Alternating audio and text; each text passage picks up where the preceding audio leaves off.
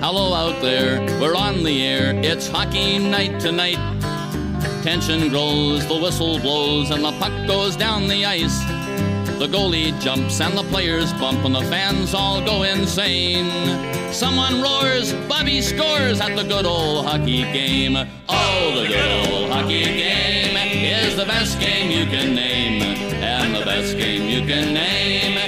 Hallå, hallå, hallå, hallå, hallå, hallå, hallå, hallå, hallå, hallå! Yes, hallå och välkomna till NHL-podcasten med Jonathan Teddybjörnen Ekeliv, som vi hörde där i den klassiska hallåramsan i Stockholm. Hallå! Och eh, Per Bjurman, eh, just för tillfället i New York, men eh, på väg mot Tampa. För att Oj, oj. där inleds ju inom kort eh, Stanley Cup-finalen mellan Tampa och Montreal. Och det är förstås den vi kommer att ägna oss åt i detta 334 avsnitt. Precis. Eh, det blir hårt fokus såklart på eh, hela hockeysäsongens stora, stora höjdpunkter. Och det säger jag inte bara NHL, jag hävdar att det är hela hockeysäsongens crescendo som kommer nu med Stanley Cup-finalen. Den är störst, den är bäst, den är viktigast.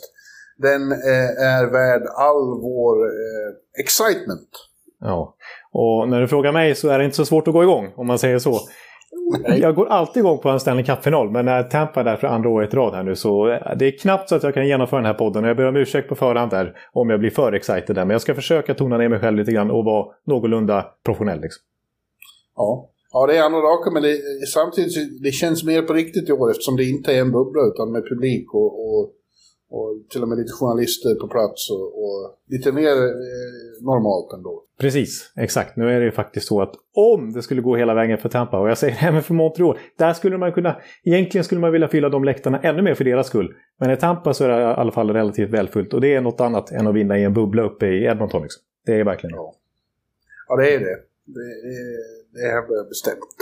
Eh, ja, och så, som sagt, det blir totalt fokus på det. Men vi börjar med att titta på hur, hur semifinalserierna slutade som ledde till den här finalen. Och eh, eh, vi kan ju börja med den som blev klar först då. Det var ju Montreal som till slut slog Vegas. Eh, Ja, mycket imponerande får man säga. Det var inte många som hade trott att Montreal skulle ha en chans här som vanligt. De skulle inte ha en chans mot Toronto och Winnipeg heller.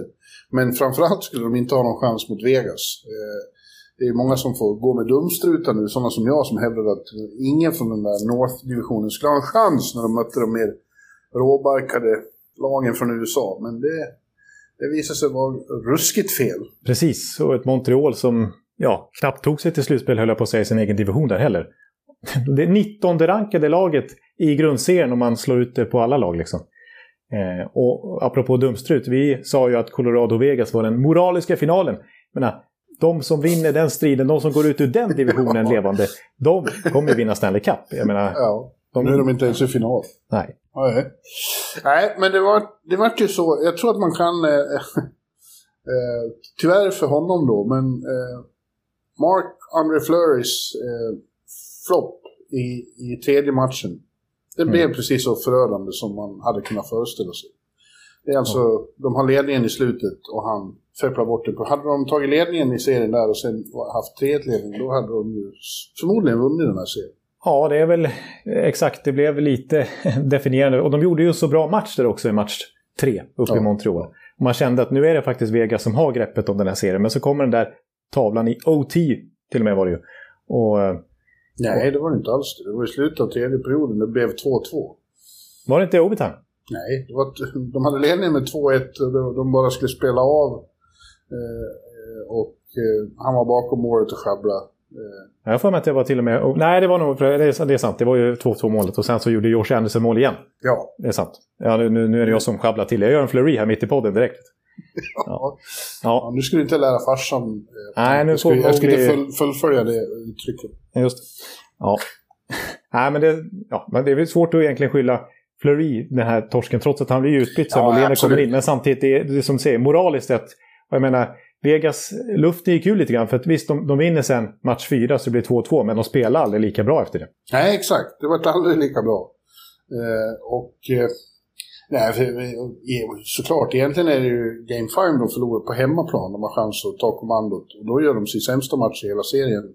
Ja. Och Montreal eh, liksom, eh, verkligen plattar till dem. Ja, och vinner klart i den matchen. Och, ja, det hade man inte väntat sig när liksom Vegas ändå fick tillbaka hemmaplansfördelen. Och så, och så gör Montreal en sån där match. Och, ja, och, och samtidigt tycker jag sen i väl match 6, när det faktiskt avgjordes på overtime då, så eh, den overtimen tycker jag summerar lite Montreals slutspel. För Vegas skapar ett antal chanser. Det, är en kort förlängning, den pågår bara i 100 sekunder. Som eh. alla förlängningar det här slutspelet. Ja, exakt. Det går eh, liksom jättesnabbt så är det över. Men Vegas har ju faktiskt ja. skapat ett par ganska farliga chanser där. Pacioretty, ja. den gamla Montreal-kaptenen bland annat, får en farlig chans. Men Carey Price går ut och räddar. Montreal ställer om med en kontring och avgör. Alltså det var typiskt Montreal i det här slutspelet. Carey Price storspelar och man kontrar blixtsnabbt och man liksom sårar motståndarna på det viset. Så det var liksom ja. var lite mikroskopiskt hur det här slutspelet har sett ut som helhet för dem. Ja, och återigen så lyckades de totalt neutralisera motståndarnas farligaste offensiva vapen.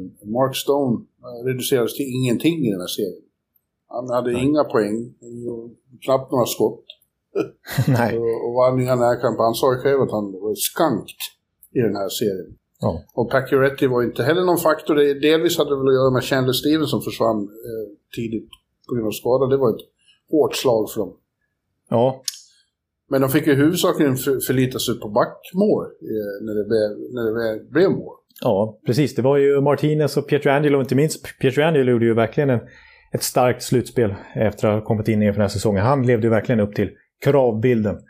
Eh, ja. Men eh, som du säger, vad var det? Fyra forwardsmål på sex matcher. Eh, varav de här två första kedjorna bara gjorde ett varsitt. Ja, ja det håller inte riktigt. Nej. Eh, sen är, är jag tveksam till att De Boer då började dribbla med målvakten. Att han ställde in Robin i, i, i Game 4 var ju väldigt klokt. Men sen ställde han tillbaka Flurry i Game 5. Och så Robin i Game 6. Alltså det där... Eh, han skulle ha fortsatt rida på Robin efter Game 4. Ja. Ja, ni som har lyssnat på podden i alla år här, ni vet ju att det är en käpphäst hos båda två, men kanske framförallt är det hos dig. Det här med...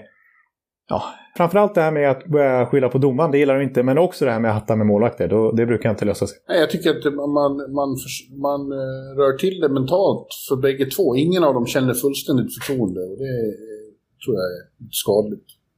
Nej. Framförallt så var ju Robin väldigt bra och det kändes som att han, varför inte fortsätta med honom? Han var ja. uppenbarligen on a mission. Ja, Precis. Och sen så börjar man hatta och så går man tillbaka till Robin och så vidare. Nej, det blir, det blir en osäkerhet i hela laget tycker jag då. Eh, framförallt för målvakten, men det, liksom, det sprider ju sig. Men eh, ja, det Boer är som han är. Nu har han förlorat tre konferensfinaler och en final. Eh, han, har, han kommer inte över det sista hindret riktigt. Nej, du hade en ganska hård tweet mot honom såg jag. Ja, det är lika med Mark Stone. Han har också förlorat tre konferensfinaler. Först med åtta var 2017 och så nu de här två gångerna i rad. Ja. Men det är ju så, Vegas är ju precis, eh, som vi kommer att säga om den andra förloraren här, de är precis på tröskeln och eh, som åtskilliga har påpekat eh, senaste veckan här så är det ju eh, behövs det lite heartbreak och lite motgångar för att en mästare ska kunna ta form. Nästan ingen har blivit det utan att få lida på vägen. Eh, Tampa är ett bra exempel. Som ja, var i fråga mig till exempel. Jag som supporter till det laget eh, har haft mina heartbreaks. Ja. Ja, de var i final 2015 och, och, och, fick stryk. Och sen var det väldigt många år där eh, när det gick riktigt jobbigt och först i fjol lyckades de komma tillbaka och, och slutligen vinna. Och det har de ju haft enorm nytta av. Coren i det där laget, eh, allt de har gått igenom, all erfarenhet de har fått. Och, och förhoppningsvis så blir det lika för Vegas och Islanders. Ja, jag köper det resonemanget totalt. Ja. Nej, men det blir... Det, alltså, vi ska väl inte surra för, för mycket om det nu, det är väldigt spekulativt. Men direkt när de åkte ut, och redan lite tidigare också, eh, jag tycker inte det har varit riktigt konkret, men det, det, det, är så pass mycket ändå så att jag tycker det är värt att nämna det här snacket om att ja, ska de gå efter Jack Eichel här i sommar? Vegas. Ja. Ja. ja, vad ska de då ge upp? Ska de ge upp eh, Corey Glass då? De gav ja, alltså, upp Suzuki dels... för Pacioretty och Suzuki förstörde för dem nu. Precis, och det kanske, precis, de kanske inte ska gå... Men, men samtidigt har man märkt det, både George McPhee och Kel McCrimmon där, att general managers, att eh, de är ju inte ovilliga att göra big moves. Men eh, det kan ju straffa sig också. Alltså Pacioretty har ju varit en hit verkligen i Vegas, men snacka om att Suzuki har blivit en hit i Montreal och kommer vara så i många år framöver. Ja, exakt. Ja, det, är, det är en svår deal för dem att genomföra. De måste ju bli av med mycket lön och sådär. Om de ska få plats med Eichels 10 miljoner dollar. Men ja, det är väl just centersidan som jag har klagat lite på. Mycket, alltså, nu har vi underskattat Chandler Stevensons betydelse och hur uppskattad han är i laget. Och det märktes här i den här semifinalen att han var borta. Så att, jag menar, det kanske inte är så stort problem om han är med.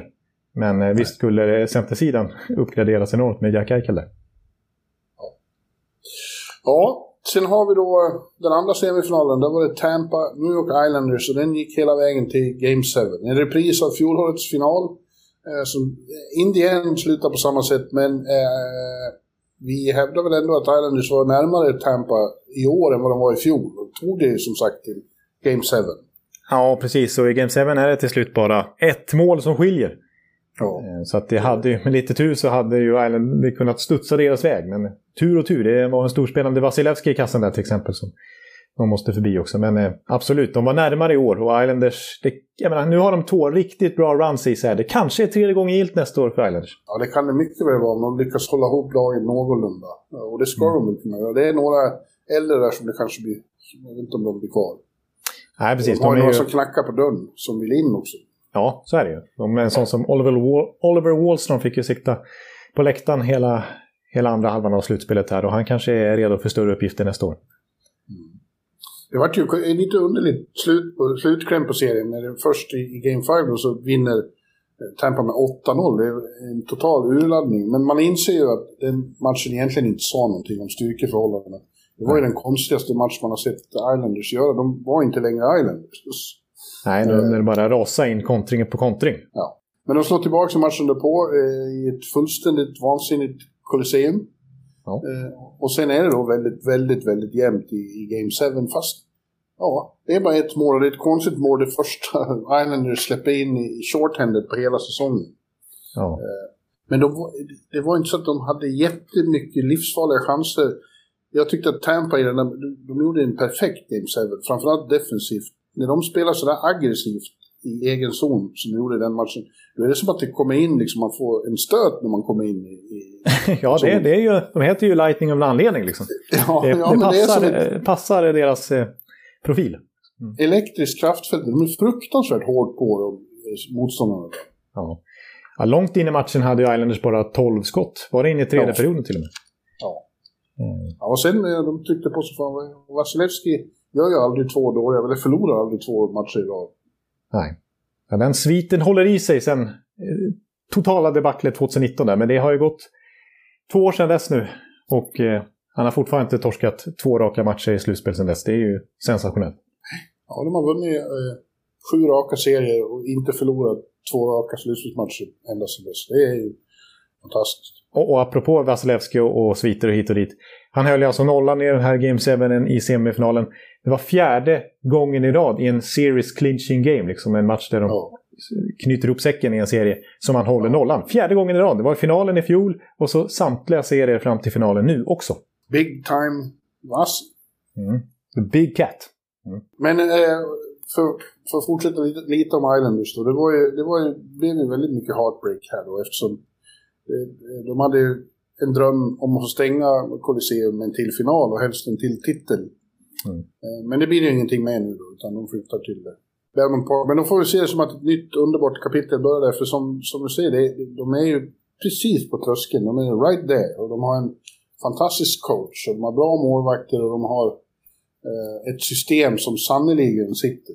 Och de är så otroligt slutspelskompatibla. De har inte gått hela vägen Ja. än. Men de har alltså, sen Trots tog över nu, eh, jag har ju pratat om hur mycket mål faktiskt de har gjort i slutspel sen han tog över, men bara generellt sett, sen 2018 när han klev in i, i, i klubben där, så har de spelat flest slutspelsmatcher av samtliga lag. Ja. Tampa kommer faktiskt slå det nu i finalen, men, men just nu när vi pratar så har Islanders spelat flest matcher sen Trots tog över klubben. Och det är helt otroligt vilken stabilitet, stabilitet han har införlivat i den organisationen som ju var ett Buffalo, ett Ottawa för några år sedan. Ja.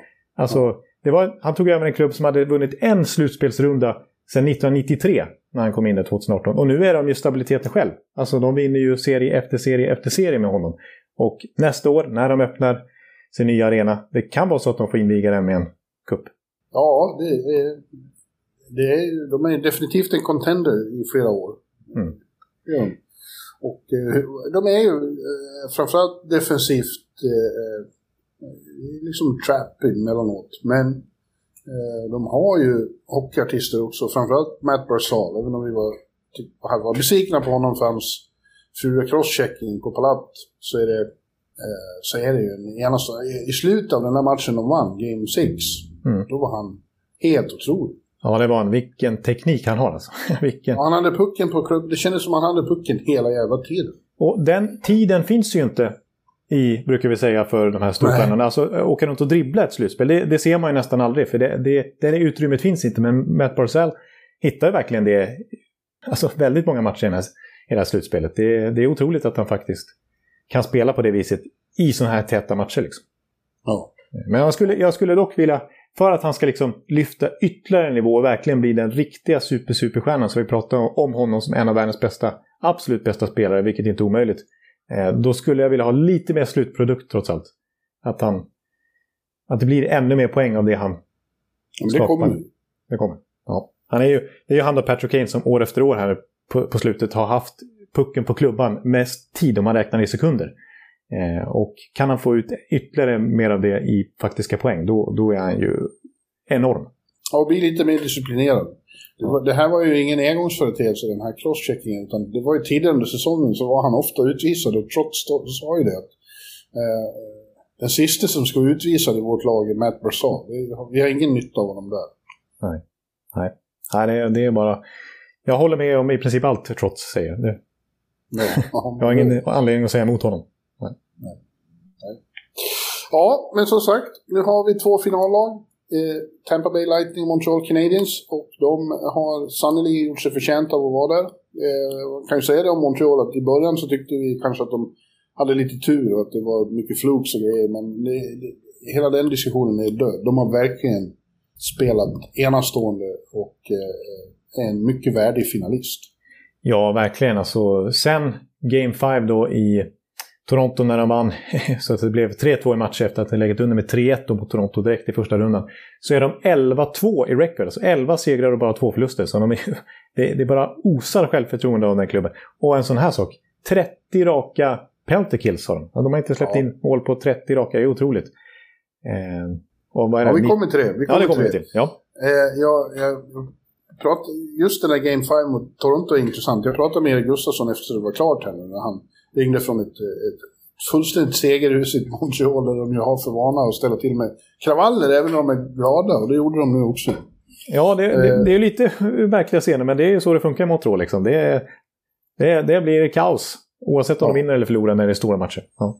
ja. Uh, och, och, men han nämnde just den där grejen, för när, de, när det stod 3 och så, då var det tungt. Så då var, hade man inte mycket hopp om att det skulle bli något. Men vi tänkte vi går ut och kör och ser vad som händer. Men så fort de hade vunnit den matchen då kände de plötsligt, vi, vi kan göra det här.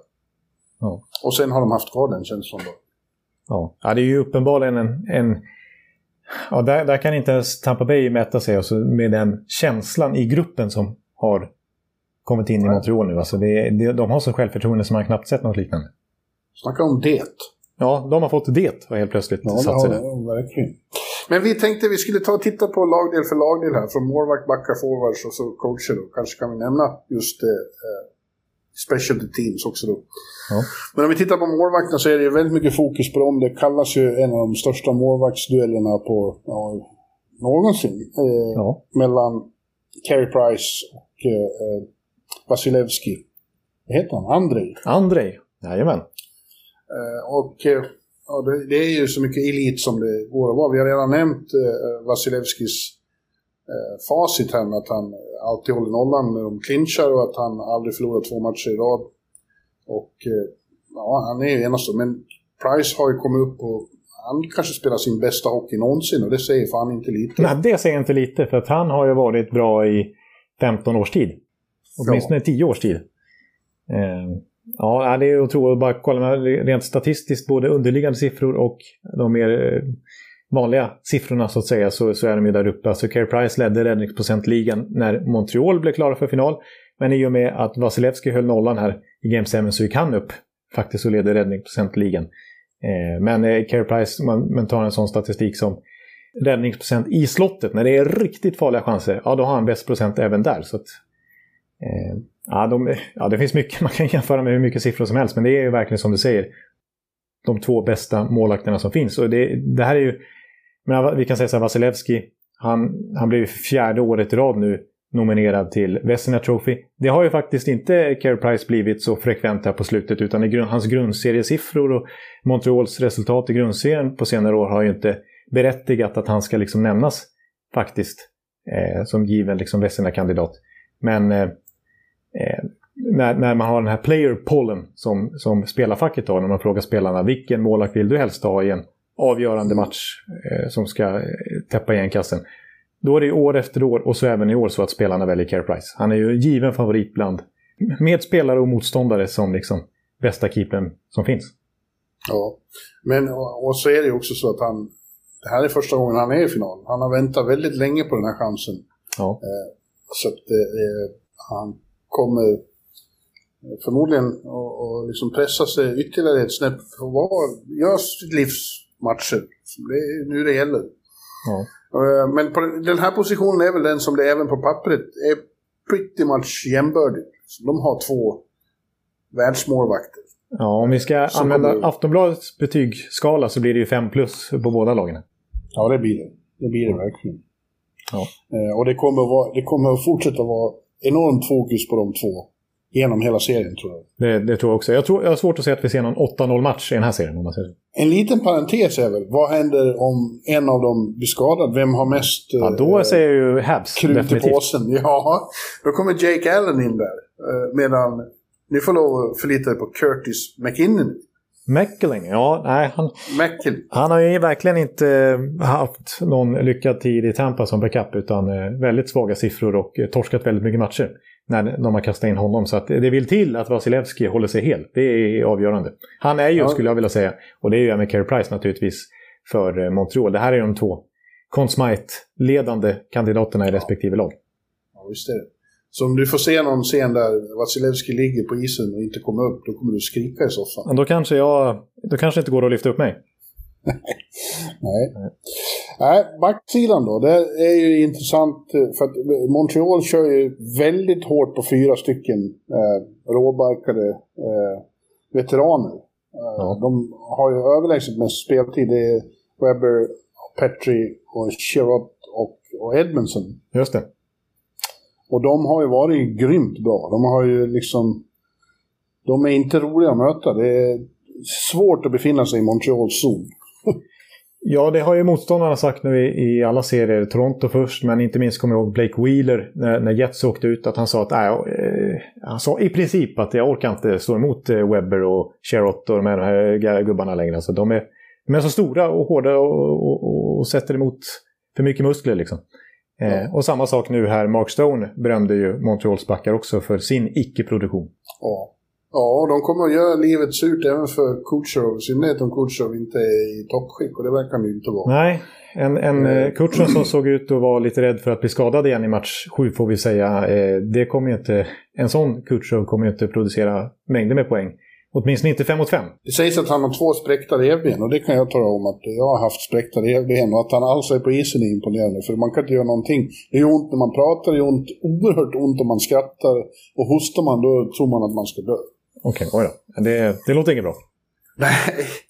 Nej, jag hade det inte på lika coolt sätt. Jag hade det för att en dörr hade gått i baklås här i lägenheten. Det är många år sedan. Och jag fick för mig att jag kunde göra ett så ett polishopp in i den. Oj! det kunde då... jag inte. Ja, men det, det, det, låter ändå lite coolare nu när du kan säga att du fick samma skada som Kutjo. Ja. ja. Ja, men eh, Tampa har ju också eh, eh ett fantastiskt en back med en stjärna och eh, bakom honom ett väldigt eh, solitt, eh, solid enhet. Liksom.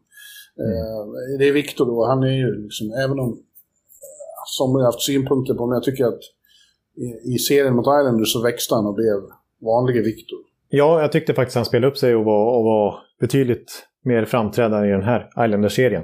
Även om jag fortfarande inte tycker att det är riktigt den Conn Smythe-Viktor vi fick se i fjol i bubblan och så otroligt framstående. Han, han dikterar varit... spelet så mycket. Liksom. Han är liksom eh, eh, flygledaren där som, som allt kretsar kring.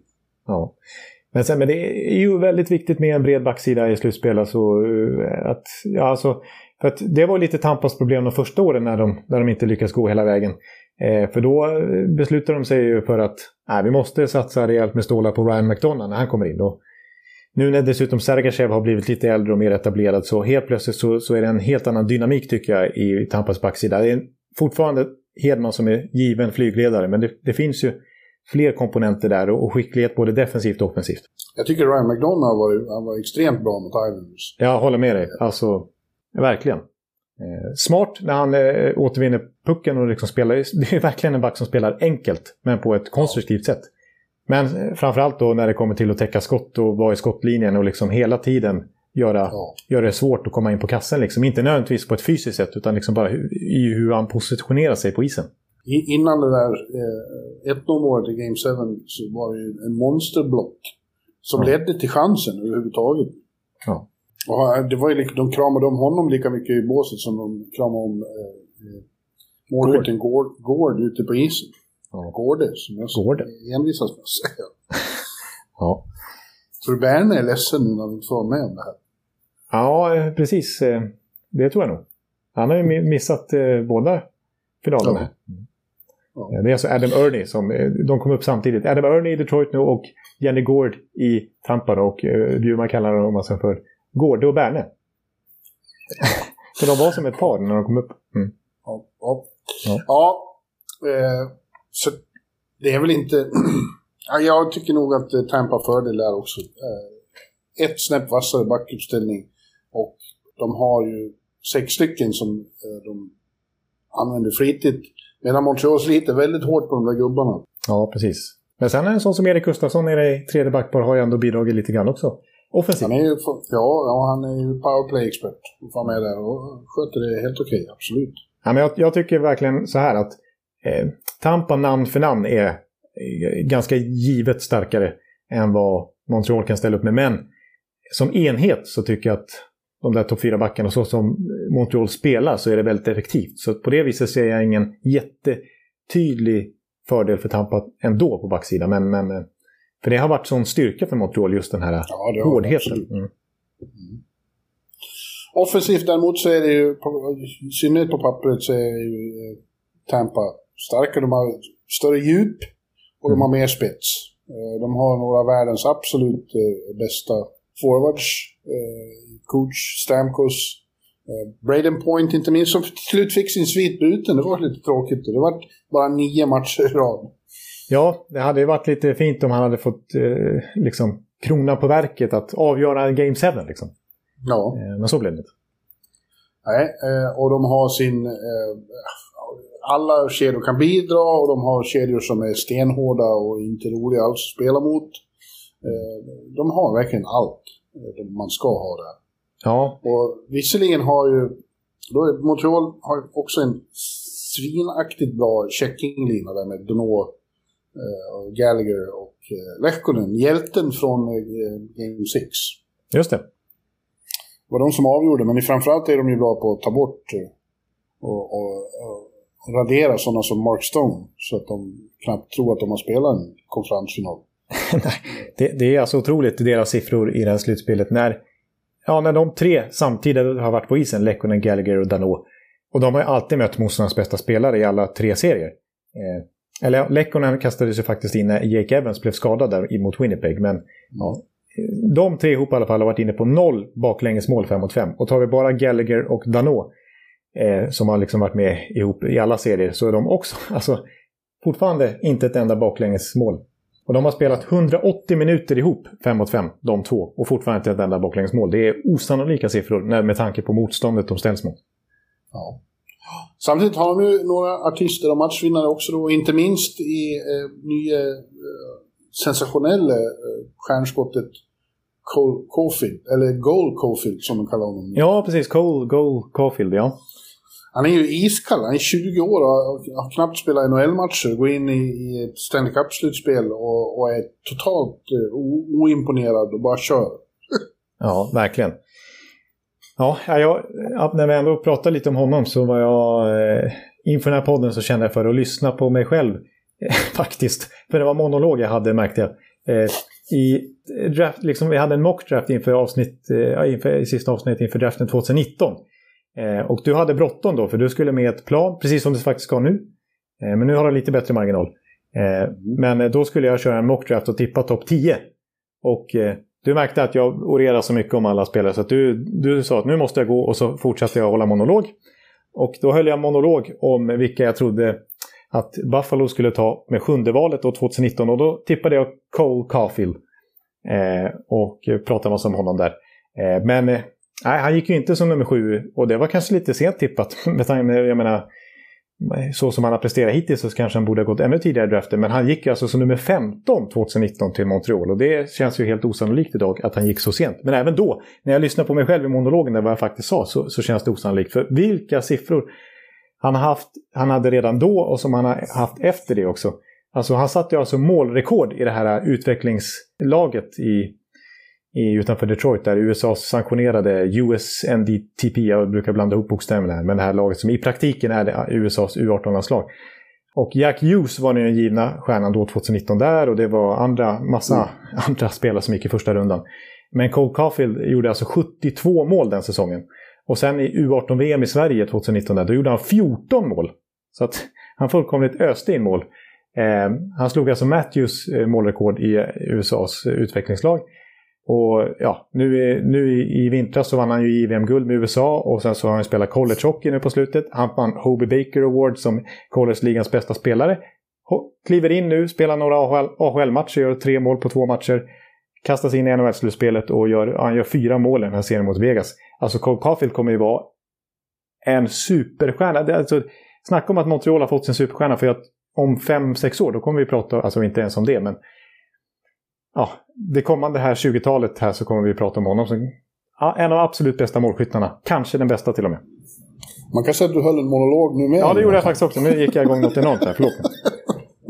Jag tar lite ja. vatten. Ja, men det, det, det, har, det har väl kommenterats om det, så det, det är typiskt eh, för många fantasilösa eh, scouter som hade bilden av att vi kan inte ha en sån liten forward. Det går inte. Han är 1,70. Alltså, men det är helt uppenbart att han kommer vara precis på samma nivå som Matthews och Marner och company. Liksom. Fast han är bra i slutspel också. Ja, just det, precis. Ja, det är en bra, det är en bra passning av det faktiskt. Ja, det tycker jag.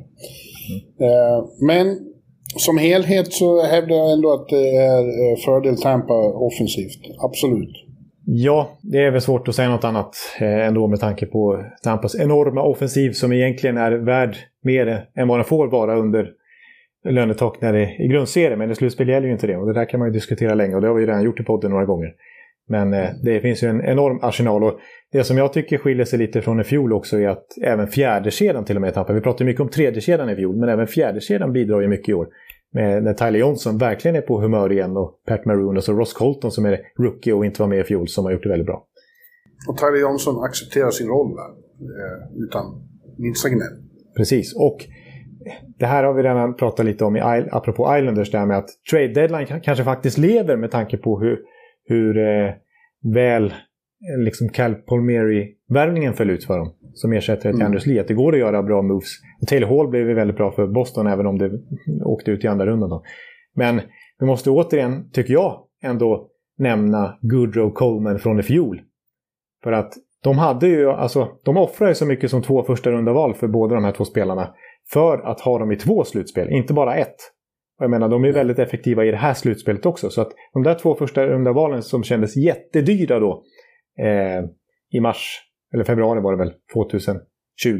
Eh, det kan, nu ska jag inte jinxa här, men det kan generera, det är i alla fall genererat i två finalplatser. Ja, så att, eh, mm. ja det måste han. Och tänk Pat Maroon, han, han kan ta hattrick i Stanley Cups nu. Han kan vinna sin tredje raka. Ja, det är, ju, det är ju något får man säga. Ja, det får man verkligen säga. Men om vi tittar på special teams då så blir det också, kommer det också vara extremt mycket fokus på det för att vi har ett powerplay med nästan 40% i effektivitet och en penalty kill med fruktansvärd eh, hög procent. Vad sa du? Ja, alltså, jag har inte sett vad det ligger på nu, precis nu i finalen. För någon vecka sedan så låg det på 92% och det har väl gått upp sedan dess i och med att de inte har, fortfarande har släppt in något. 30 raka kills som sagt. Nu ska ju samtidigt sägas att Vegas powerplay är ett sorgebarn. Precis. De och det är inte alltså... Tampas. Nej, det är inte. Vegas procent på 9 procent i slutspelet, det var det lägsta någonsin tror jag, eh, för ett lag som har nått semifinal. Mm. Så att, ja. Eh, nej, ja, det, blir lite skillnad. Det kommer att bli intressant, väldigt intressant att se den dynamiken, hur den spelas ut. Hur, hur om det är powerplayet eller penalty killen som kommer att liksom, bli utslagsgivande. Ja, det är det verkligen. Eh, Svårt men... att säga något om innan man har sett det. De har inte mött varandra sedan eh, tidigt i mars 2020, de här två lagen. De kan inte varandra särskilt bra just nu.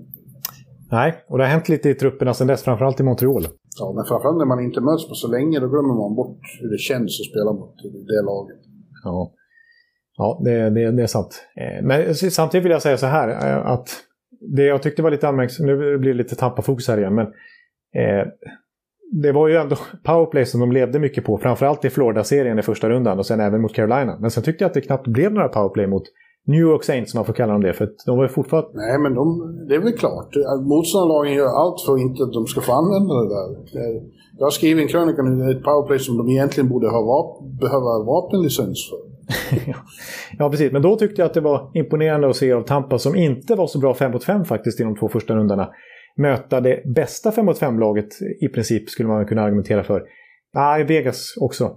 Väldigt bra 5 mot 5 naturligtvis, men, men men Islanders väldigt bra 5 mot 5 i alla fall och att Tampa möt, möter dem och knappt får några PP utan faktiskt måste slå Islanders 5 mot 5 och ändå gör det. Det tyckte jag var imponerande att se att, att Tampa har blivit så skickliga på att anpassa sitt spel och höja sig där de, där de behöver höja sig. Eh, och liksom justera eh, under loppets gång så att säga. Ja, men eh, vi, vi, får se. Avslutningsvis, om man jämför coacherna då så eh, det blir lite komplicerat i och med att eh, Dominique Ducharme eh, fortfarande sitter isolerad med covid-smitta. För övrigt kom det just information om att Joel Armia inte flyger till Tampa på grund av att han, eh, det är något med covid-protokollet också. Ja, det är tråkigt om... Eh, nu är det ett fall i alla fall och visserligen Armia har varit bra i det här slutspelet och en viktig del i den där fjärde kedjan du nämnde med Perry och... Ja. Eh, Men här handlar det inte om att han är bekräftat smittad utan att eh, han har i bubblan på något vis. Ja, vi, vi, eh, vi hoppas i alla fall att inga fler eh, spelare i något av lagen drabbas, för det är otroligt tråkigt om det ska avgöras på sådana premisser. Verkligen. Men det där var ju ytterligare en sån adversity som Montreal överkom, att han inte kunde vara med i laget och Luke Richardson eh, får huvudansvaret under matcherna och det har, har ändå gått utmärkt. Liksom. Ja, precis. Men man tappar sin coach och ändå så, så märks det inte. Coachar bort en mycket hyllade Peter Bohr. Men Cooper, eh, det är många som, eller rätt så många som inte tycker om Cooper för att han är sån smooth talking. De tycker att det är något falskt och inställsamt över honom. Mm. Ja. men men eh, eh, han eh, är ju en mästercoach nu. Liksom. I, nu har han eh, vunnit mot Quenville, eh, mot eh, Rod Brindamore och mot Barry Trotz. De har inte lyckats coacha ut honom. Han kan det här nu. Ja, det får man säga. Det är inga, det är inga dåliga coacher han har mött. Och ändå så är det Cooper Nej. som har gått segrande ur det. Ja, han har, han har faktiskt dragit lärdomar av väldigt många misslyckade liksom, slutspelsexit som det har varit. Och eh, liksom, Många ville ju ha bort honom 2019 efter det totala praktfiaskot med 0-4 matcher mot Columbus. Då hade han precis skrivit på ett nytt flerårsavtal så det var svårt för Tampa att bara göra sig av honom, med honom någon vecka senare. Men, men eh, ibland är det bra med tålamod och låta den här tränaren få tid på sig att ja, skaffa erfarenhet och eh, liksom justera efterhand. Och det har ju verkligen, nu har Cooper väldigt många verktyg i sin låda. Ja. ja, jag tror att de har fördel där också. Sen är det ett par X-faktorer jag vill nämna. Alltså? Mm. Ja, dels, vi har varit inne på den, att eh, Montreal har det, att de har surfat på en enorm våg av självförtroende och, och fått in eh, tro i gruppen på att de kan göra göras allt. Som att eh, genom, därigenom så, så är det spelare som, som gör saker de egentligen inte kan. Nej, nej. Eh, eh, de växer enormt i, i det här ögonblicket. Tampa å sin sida har sin enorma erfarenhet och det allra farligaste tror jag med dem är att de inte blir frustrerade. De har lärt sig att inte bli frustrerade och de har lärt sig och inte ens blinka eh, när de har motgångar, vilket bevisas av att de aldrig förlorat två matcher i rad. Och de är elaka de jävlarna. ja, det, det finns det är en sån som Janne Gård där som jag skulle, om jag inte höll på Tampa utan höll på något annat lag, då skulle jag vara oerhört irriterad på honom hela tiden. Alltså bara hans flin. Ja, men hela, hela laget är liksom, de är buffligt och tar inga fångar. Liksom. De är, förr var det mer en känsla, 2015 var det liksom lite hatt mössan i hand. Ja, så var det. Och det kommer jag ihåg också 2014. För då, det var liksom första året med Tyler Johnson och Kutcher och hela det här gänget liksom, som nu är verkligen deras core. Eh, då blev det 0-4 i första slutspelsrundan mot Montreal. Just det. Ja, då kunde de inte alls spela slutspelshockey. Men är det några som kan det nu så är det de. Just av de här anledningarna. Att de, det går inte att få dem frustrerade. De vägrar känna den känslan.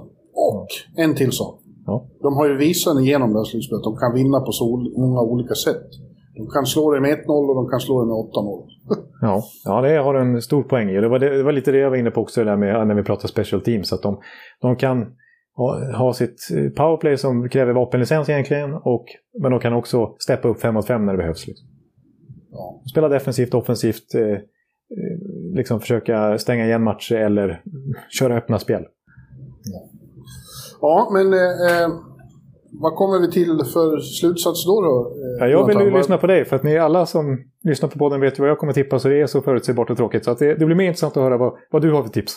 Mm. Ja, eh, jag har ju misslyckats i alla Montreal-serier. 0-3 eh, och jag kan glädja Montreal-fansen med att jag inte ändrar mig. Jag, jag, tror inte på dem nu heller. Och får, ni får ju hoppas att jag står med största dumstruten en dumstrut större än Empire State Building på huvudet eh, när de är klara. Det kanske man kan se från Sverige till och med. Ja, eh, jag tror att Tampa är för bra och vinner med 4-2. Men eh, lägger in reservationen att inget förvånar mig längre än Montreal. Så att jag, jag, jag är inte lika tvärsäker som jag varit förut. Det är jag definitivt inte. De har proved me wrong too, too many times. Ja. ja och jag, jag säger ju då Montreal. Ja, men det är bara för att du, du, du tror egentligen inte det. Du bara vill inte jinxa. Nej, precis. Eh, vad jag tror och tror är, alltså jag, jag har bestämt mig för att inte tro någonting utan jag, jag, jag tippar helt enkelt Montreal. Och så här, det är samma sak för mig. Jag, har alltså, jag är alltså 0-3 i mina Montreal-tips. Jag bryter sviten nu. Och det tror jag är bra. För, för Tampas skull. Och jag har alltså inte tippat att Tampa ska vinna en serie sen jag tippade att de skulle slå ut Columbus med 4-0 i matcher. Och de själva åkte på 0-4. Så jag, jag är vidskeplig här och säger att Tampa torskar det här, Montreal tar det. Och det borde, de här sviterna som jag har byggt upp borde spräckas då helt enkelt. Så ehm, ja. Eh, så att eh, 4-2 till Montreal. De avgör hemma i Bell Center och det blir fullständig kaos. Jag kommer ihåg när jag pratade med Mats Näslund eh, om hur det var att vinna en titel i, i, i Habs i, i Montreal som han gjorde på 80-talet, slutet av 80-talet. Så eh, ja, det var ju helt sjukt hur han beskrev det. Alltså hur, jag kommer inte ihåg hur många miljoner han sa att det var på gatorna. För det var alltså... Mm. ja, och det, även om det är fortfarande lite halvt lockdown där så kommer det ju... Vi såg ju redan i Game, 7, eh, i game 6 där hur det kan se ut, vilka scener det skulle bli. Ja, det går inte att hålla Montreal. Det hela regionen, hela provinsen Quebec kommer att vara liksom hysterisk. Ja. Men det var bra lag i Amalie i, sista matchen där också. Cooper sa det att han aldrig har varit en, en hall med högre ljudnivån sista minuterna i Game 7. Nej, då var det ruskigt tryck får man säga. Och sen så, visst, de har ju, där tror jag att Montreal fansen och hockeypuritaner i allmänhet inte gillar att, att Tampa använder sig av någon slags... Det är inte ens klappor utan det är något, jag har aldrig sett några av de där plastföremålen de har för att skapa ljud. Eh, men de kastade sig in på isen likt eh, Islanders kastade in ölburkar i alla fall efter Game 6. Ja, vi får se då. 4-2. Jag, jag eh, räknar med att få en mer, inom kort, en mer utförlig beskrivning av dig. För jag håller ju på med stora finaltipset. Det håller på att knytas ihop nu. Just det. Där, där alla traditionsenligt tippar finalen. Jag är uppe i 175 namn nu. Oj. Jag hoppas jag kan räkna in eh, Mr Ekeliv också så småningom. Innan kvällen. Ja, jag, jag, jag vill bli eh, namn 176. Det kanske har trillat in några till sen dess också så att det är ännu mer nu. Men, men jag, jag ska absolut leverera tips jag också. Och nu har ni hört vad jag tippar så att det är ju inte så intressant. Men, men det kommer komma något liknande i skriven form här. Mm. Ja. Eh, I övrigt eh, så händer det inte så mycket i, NHL när, final, när det drar ihop sig till final, men, men lite ändå. Vi fick ett överraskande besked om vem som kommer att coacha Seattle Kraken från början. Vi var ju, du framförallt var ju i princip hade utsett redan Rick Tockett till coach i Seattle, men Ja. de chockar istället med Dave Hackstall. Ja, det var ju verkligen oväntat för att vi hade in- innan senaste avsnittet just fått reda på att eh, Tocket hade gjort sin tredje intervju och att det liksom insiders som alltid brukar rätt, de, de pekar ju på att det var, det var klart i princip. Eh, men nej, helt plötsligt bara någon dag senare så, så bara vips så kallar de till presskonferens och avslöjar att det är Dave Hackstall som ju var verkligen en, en eh, tränare som eh, delade fansen, eller kanske inte ens delade fansen. Det kändes som att hela Philadelphia var emot honom under sin, eh, ju längre hans session pågick där mellan 2015 och 2018. Ja, jag vet ingen coach som har varit så utskälld eh, av, avskydd av sina fans som han var på slutet. Ja. Och eh, ja, nu, jag tror inte att han är riktigt, riktigt så dålig som de mest eh, hänförda, eller hängivna Flyers-fansen hävdar. För i så fall så skulle han ju vara inlagd på vårdinrättning. Eh, men men eh, det är ändå eh, förbryllande tycker jag att han, det, det enda han har på CV är en misslyckad session i Philadelphia. För det var det. Ja, Eh, och eh, varför man då inte heller tar någon som har visat sig eh, vara kompetent på den här nivån. Det, nej, jag, jag fattar inte riktigt det. nej, det, en sån som Tocket kändes ju betydligt mer kvalificerad och även, även om inte han var speciellt ak- aktuell. Men vi fortsätter ju tjata om att Bruce Boudreau finns på marknaden också. Han får inga mer jobb verkar det som. Nej, det verkar one- onekligen så. Men Hackstall, alltså det är någonting då uppenbarligen som gör att han får... För han, han, ja, efter Flyers-sessionen där så, så fick han i alla fall jobb som assisterande i Toronto. Jag menar med Torontos budget och eh, dragningskraft så kan ju de plocka nästan vilka assisterande de vill, höll jag på att säga. Men det är många som vill coacha där och de valde ju Hackstall. Och, eh, först var det ju till Babcocks stab, men när han försvann så valde ju faktiskt Keefe att behålla honom i sin stab. Och eh, det, alltså, det, det som gjorde att han kom till Flyers som första början var ju att han var en extremt, extremt framgångsrik college-tränare i North Dakota där. Och eh, när han anställdes då av Ron Hextall, nästan samma namn, inte Hackstall utan Hextall ju, i Flyers så var han den första college-tränaren att bli huvudtränare rakt in i NHL. Sen 1982. Så att det var ju sensationellt då. Och faktum är att Hextall gillade ju Hackstall så mycket så att det blev ju faktiskt Hextalls fall till slut också i Ja. Flyers. För att han vägrade ju sparka honom. Och eh, till slut gjorde man så att man sparkade ju faktiskt Hextall först. Och sen så, när, så fort Fletcher tog över så sparkade han också Hackstall. Eh, och, och, Det här låter som en sketch. ja, Hackstall, Hackstall, Hackstall. Hackstall. Men, men, eh, men det är ju alltså ganska stora namn ändå som får man, man får säga som, alltså inom hockeyvärlden som eh, verkar liksom anförtro eh, Hackstall ska jag säga. I och med att Hextall först anställde honom och sen även och, och så Dubas till Toronto och så nu även Ron Francis till Seattle. Det är inga dåliga namn som, som tar in honom hela tiden. Och vi ska, vi ska säga det också att VM 2019 när Kanada gick till final och till slut torskade för- sensationellt mot Finlands B-lag där höll jag på att säga. Eh, då var det ju eh, Ron Francis som satte ihop det laget. Det var general manager för Kanada. Han hade Jason Bottrill med sig också. Eh, du vet gamla Buffalo general Mm. manager som nu är hans assisterande även i Seattle. Och assisterande tränare i det Kanadalaget var Hackstall. Så att de har ju en historia ihop och uppenbarligen verkar de gilla varandra, den trion. Så att på det Ja. viset när man lägger pusslet så kanske det inte var så förvånande. De får visa lika mycket som Vegas visade. Eh, Axel blir kung och gör en Berube. Berube var ju också dålig enligt Flyers-fansen och så gick han till St. Louis och vann en cup. Precis, och just nu är ju Alain Vigneault mest impopulär av samtliga personer i Philadelphia också. Så, så det är väl Ja. nå- kanske någonting, någonting med fansen där också får man väl konstatera. Kanske, kanske är de lite snara eh, till eh, drastiska slutsatser. Ja.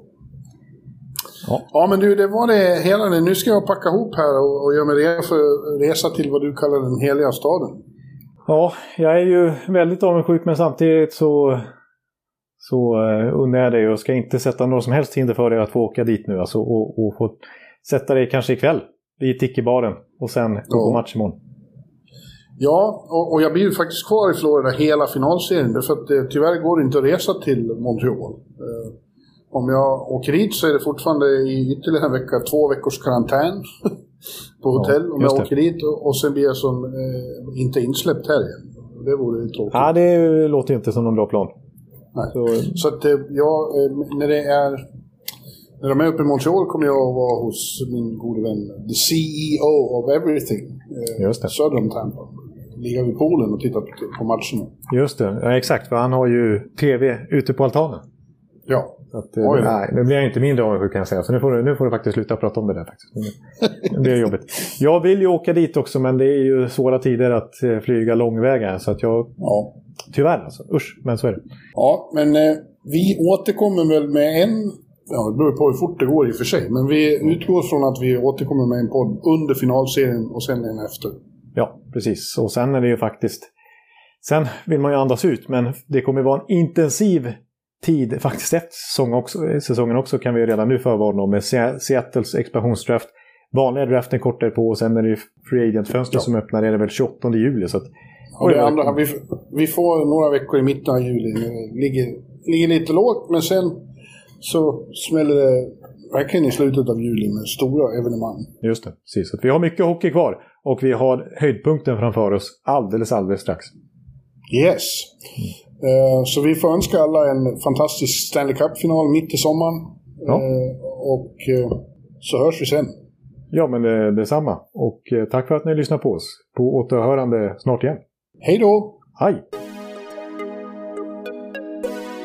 Hallå, hallå, hallå. Hallå, hallå, hallå.